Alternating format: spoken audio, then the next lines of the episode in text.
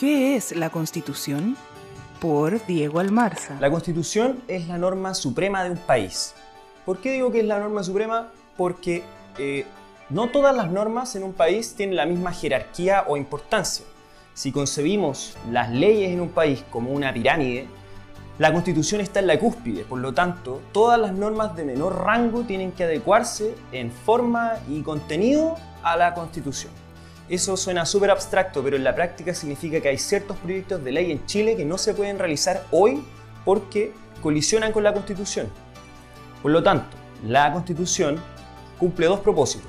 Estructurar y delimitar los distintos organismos del Estado, piénsese ejecutivo, judicial, legislativo, y los derechos fundamentales de las personas, es decir, todos los derechos que tenemos por el solo hecho de ser seres humanos y que podemos exigir a otras personas o al Estado están contenidos en la Constitución y limitados por esta misma.